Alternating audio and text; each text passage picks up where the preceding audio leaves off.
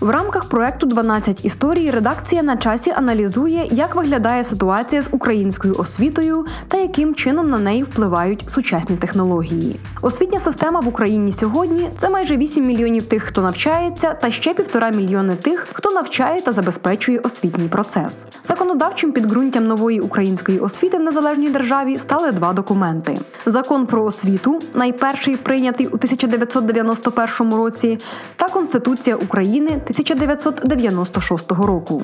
Дисбаланс і брак місць у закладах дошкільної освіти десятки років були одним із джерел корупції на різних рівнях.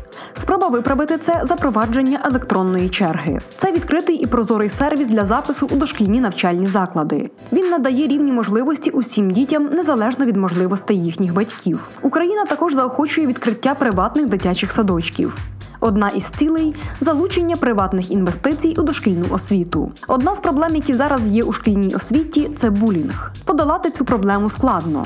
В Україні ЮНІСЕФ займається інформуванням батьків та дітей про булінг та розробляє методики протидії йому. Благодійний фонд Кіддо та громадська організація Студена також розробляють засади недискримінаційного навчання. Реформа, яку освітяни називають ключовою, створення нової української школи.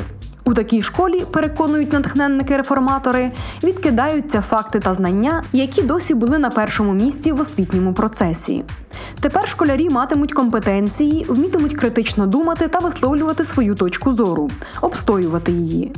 Список компетентностей, які мають розвивати у новій українській школі, закріплений законодавчо. Відзначимо, що цей перелік складали з урахуванням рекомендацій Європейського парламенту та Ради Європи. Новий державний стандарт початкової освіти вже запровадили в Україні. Знання та навички тут опановують через діяльність, а в дружньому колі школярі вчаться висловлювати свої думки та уважно слухати інших.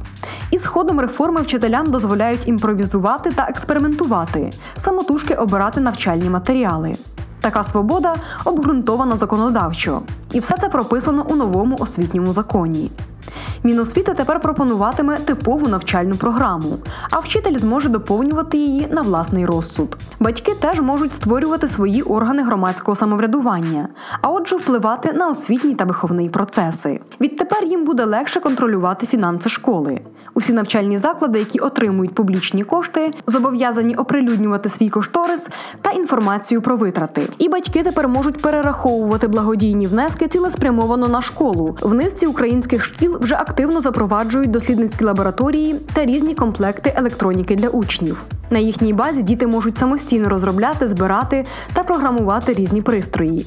Можна створити розумний будинок або клас, розумну теплицю чи автоматичну метеостанцію. Впроваджують у школах і 3D-друк. Учні друкують на таких принтерах навчальні матеріали, наприклад, модель води або інші елементи, корпуси для електроніки, а також використовують пристрої для арт-занять. Дізнатися більше про інновації в українській освіті ви зможете, прочитавши повну версію матеріалу на сайті начасі.ком.